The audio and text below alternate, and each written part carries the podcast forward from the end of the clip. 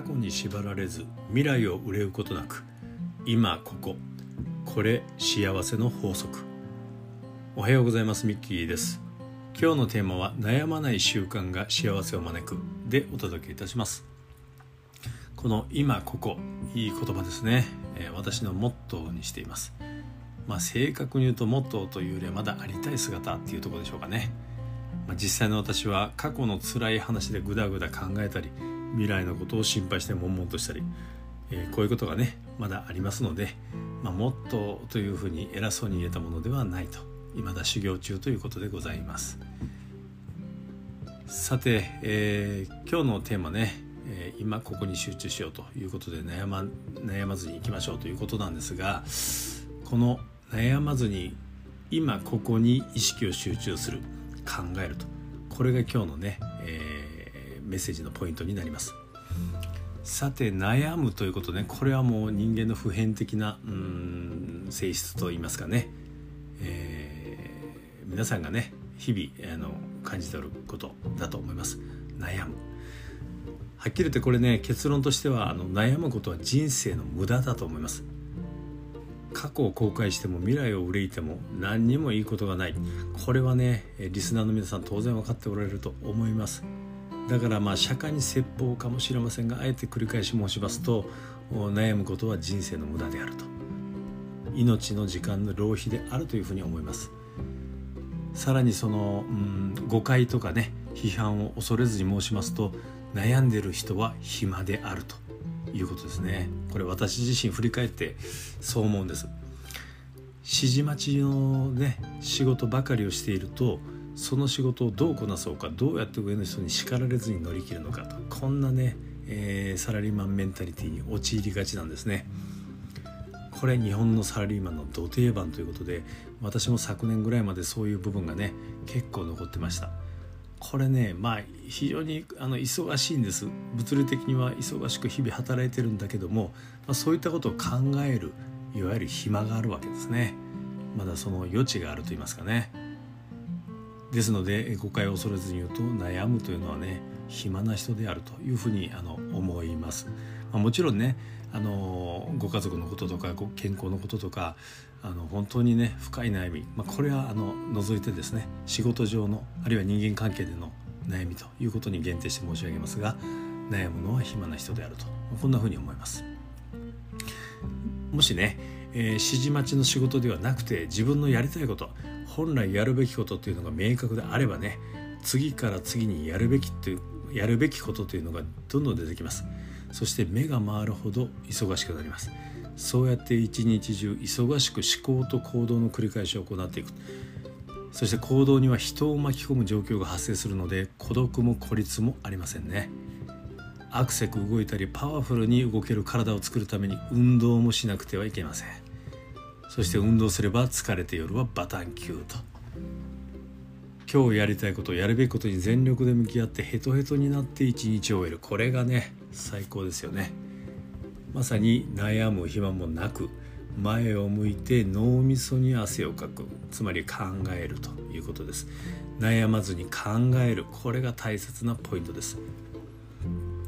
でもね分かっていても考えているうちにうじうじと悩むモードに勝手にねなってしまう場合があります。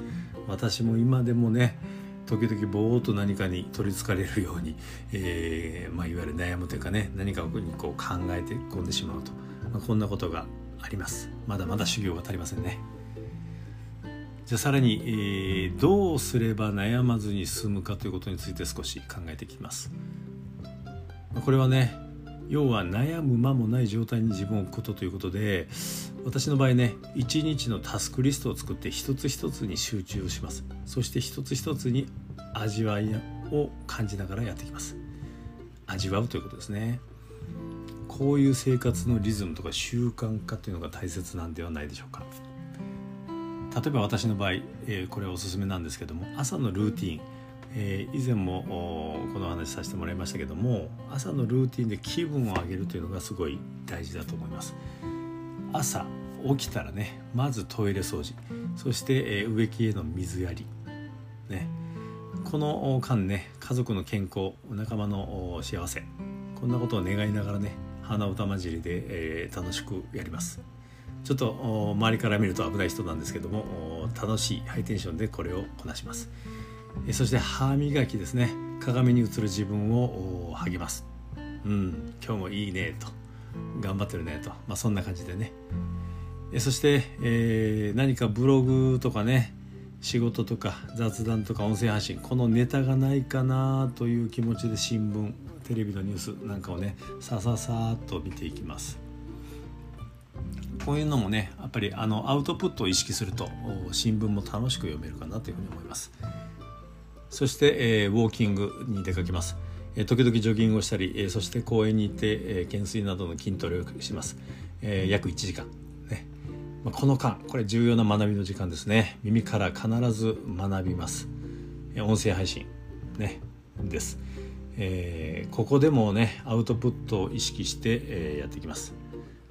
これねいいです。本当にいい習慣ですね。体力と知力を同時に鍛える黄金の時間ですね。この朝の1時間半のルーティンをねバシッと決められたらほぼその日は調子がいいです。